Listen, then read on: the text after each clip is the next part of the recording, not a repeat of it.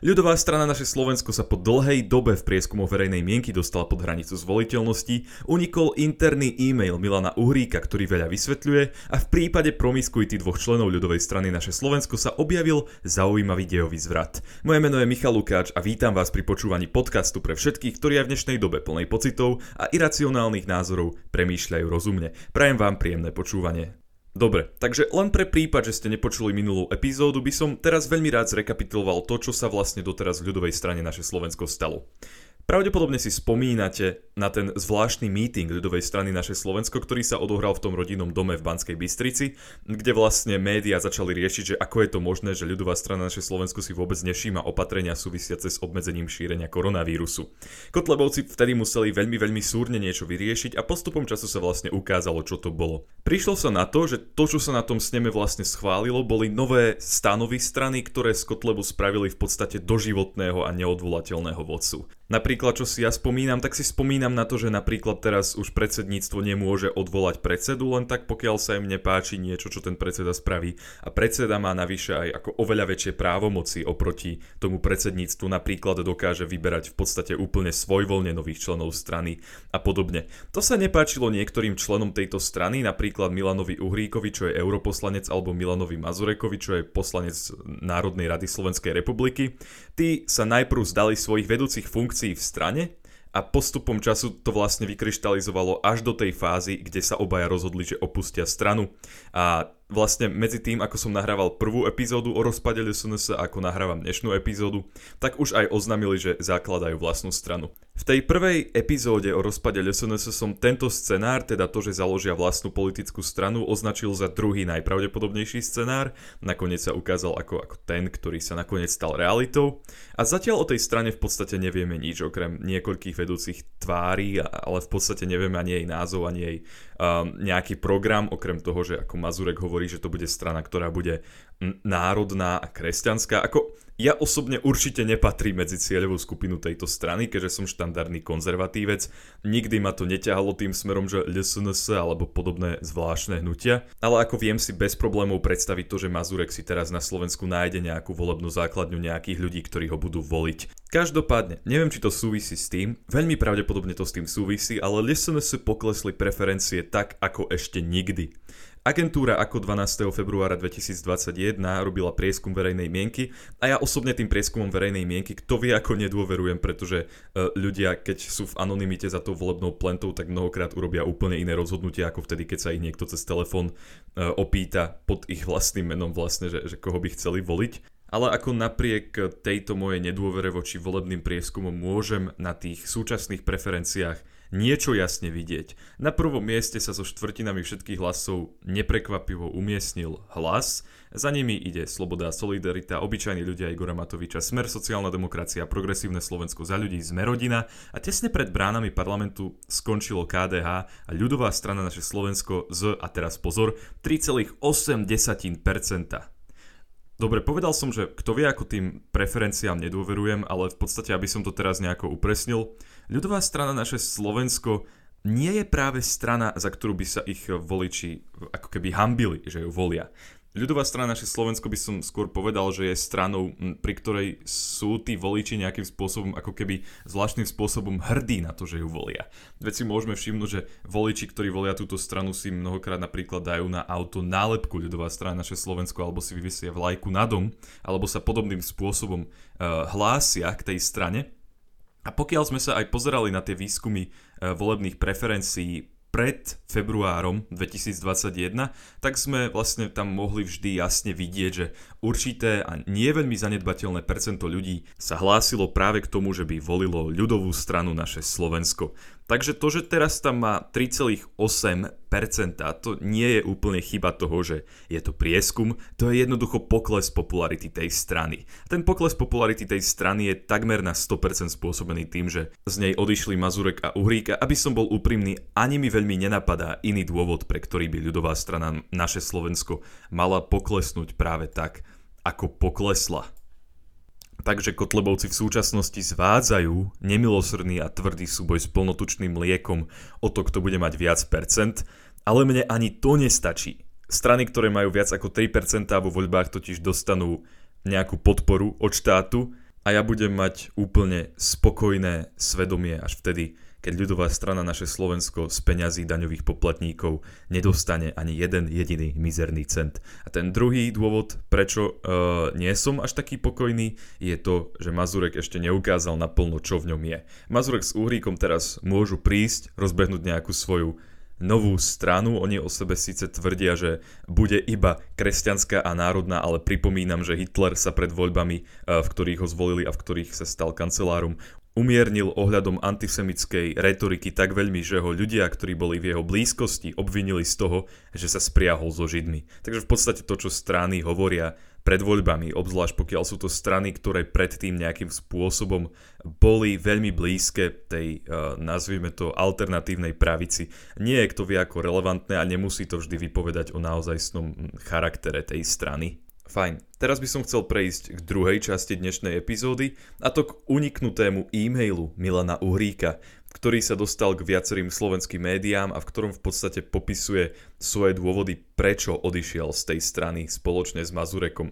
V podstate on tam popisuje to, že vo vnútri strany dochádzalo často k intrigám, že tam boli nejaké čachre machre s, s financiami, ktoré neboli úplne čisté a ktoré sa mu úplne nepozdávali a aj z tohto dôvodu e, odchádza z tej strany. Pokiaľ by sa tu chceli objaviť nejakí mudrlanti, ktorí by chceli spochybniť pravosť toho e-mailu, tak vás uistujem o tom, že právosť tohto e-mailu potvrdil samotný Milan Uhrík a aj e, Martin Belusky, poslanec a zároveň hovorca ľudovej strany naše Slovensko. Ako jeden z problémov Uhrík opisuje údajne problematickú komunikáciu v strane.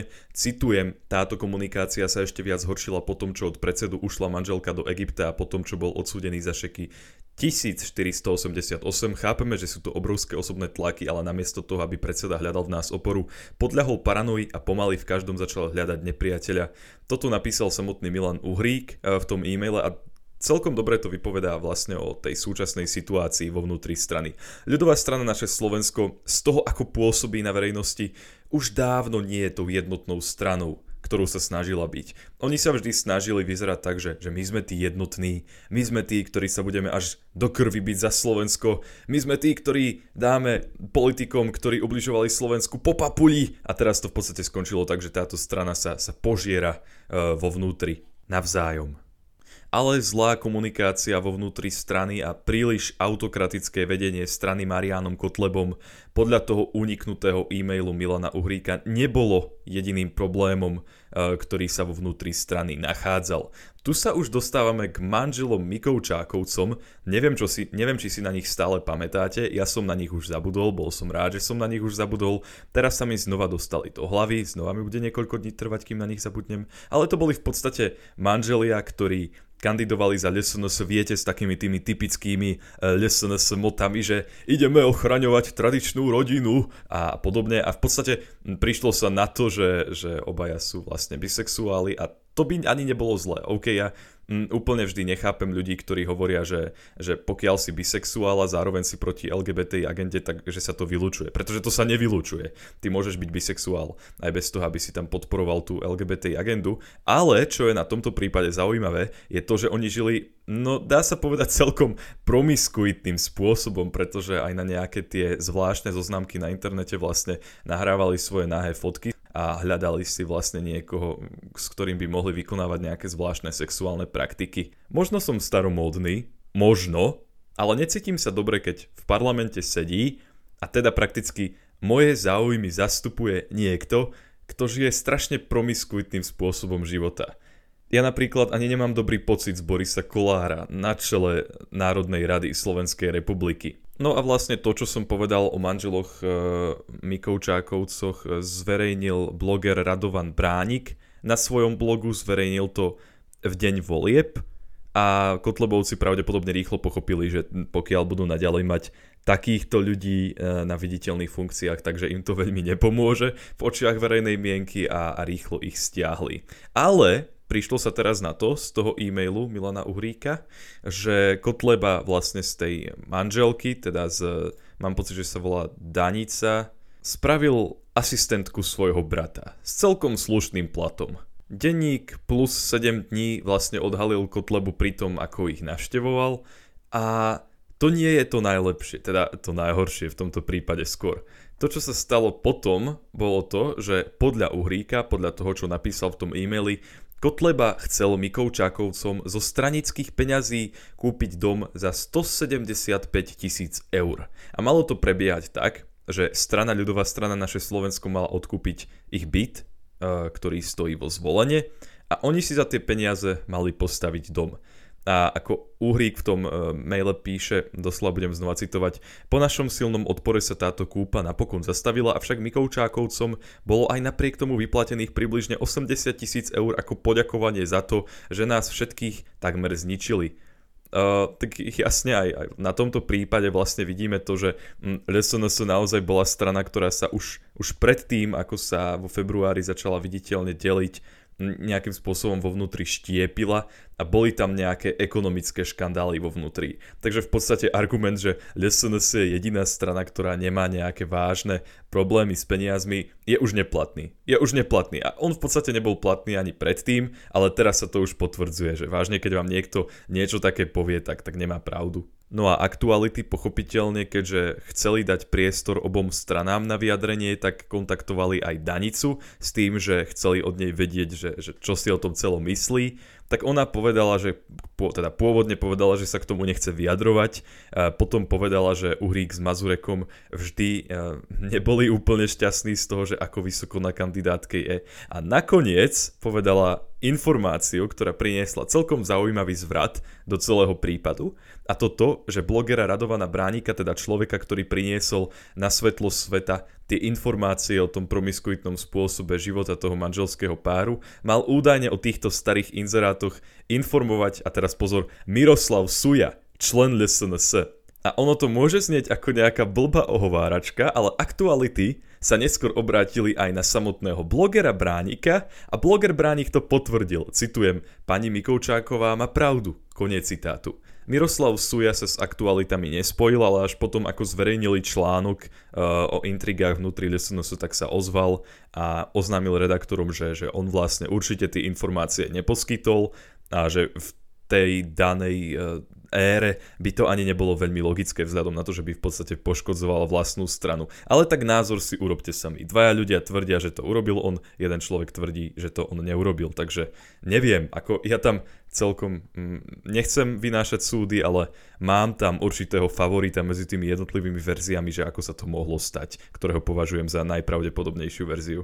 Dobre, teraz už mám za sebou popísanie všetkých tých troch vecí, ktoré som spomínal na začiatku dnešnej epizódy a teraz by som chcel prejsť k samotnému Uhríkovi a k samotnému Mazurekovi a k tomu, čo to o nich vypovedá.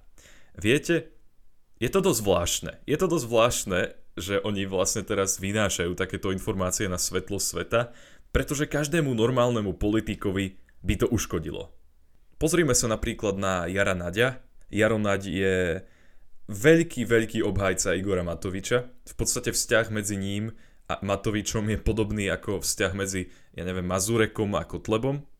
Tak teraz keby Jaro Naď vystúpil z Oľano a začal by hovoriť, že Oľano je uh, príšerná strana, v ktorej je vlastne strašne veľa finančných podvodov a, a v ktorej sú intrigy a podobne, tak normálnym voličom tejto strany by pravdepodobne napadla okamžite jedna otázka – a síce, že prečo Jaro Nať z tej strany nevystúpil hneď potom, ako sa dozvedel o tých intrigách a o tých zvláštnych finančných veciach? Prečo v tej strane ešte ostával? Prečo naďalej kryl Matoviča? E, tí voliči, pokiaľ by sa Jaro Nať po takomto odchode rozhodol založiť novú stranu, tak by ho pravdepodobne ignorovali, pretože vedeli, že to je človek, na ktorého sa nedá spoľahnúť, pretože uh, pokiaľ vidí nejaké zlo, tak to nepovie a s tým je to tak, že pokiaľ vidíte nejaké zlo a nezabránite tomu zlu, ani nenahlásite to zlo, tak vlastne ste za to zlo priamo čiastočne zodpovední. Je preto zvláštne, že pri Mazurekovi to ako keby neplatí. Že Mazurekovi odpustia tí voliči teraz to, že celý čas kryl Kotlebu, napriek tomu, že ten Kotleba robil také zvláštne veci, odpustia mu to a s radosťou mu pôjdu dať hlas. A viete, tu sa aj celkom ukazuje rozdiel medzi napríklad voličmi Smeru, LSNS, Hlasu a podobných strán a voličmi štandardných strán. Voliči LSNS a podobných strán svojej strane odpustia všetko, teda e, tým osobnostiam, ktoré sú v tých stranách, bez ohľadu na to, kde sa tie osobnosti nachádzajú. Ale voliči tých štandardných strán svojej strane neodpustia nič. Ako náhle ich i čo len maličko sklame, tak poklesnú jej preferencie. Vidíme to napríklad na ja neviem, za ľudí teraz. Za ľudí je strašne pomalá strana, strašne nevýrazná strana, tak jej voliči tú stranu trestajú tým, že, že jej dávajú málo hlasov. Ale taký Mazurek sa v podstate môže pokojne priznať k tomu, že kryl nejaké zvláštne veci vo vnútri nejakej strany a napriek tomu bude medzi voličmi populárny. To je asi všetko, čo som dnes chcel povedať v tomto podcaste pre všetkých, ktorí v dnešnej dobe plnej pocitov a iracionálnych názorov premýšľajú rozumne. Pokiaľ ste túto epizódu počúvali na YouTube, tak nezabudnite dať odber tomuto kanálu, aby vám neušla ani jedna nová epizóda. Som sa trochu rozbehol s vydávaním tých epizód, tak prečo to nepodporiť všakže. Pokiaľ to počúvate na Spotify, tak dajte follow tomuto podcastu a ja dúfam, že sa budeme počuť aj pri ďalšej epizóde. Možno sa ešte budem vyjadrovať k rozpadu LSNS, neviem, to záleží na tom, aké nové informácie sa vynoria, ale bez ohľadu na to, k čomu sa budem vyjadrovať, dúfam, že sa budeme počuť pri ďalšej epizóde, tak teda do počutia.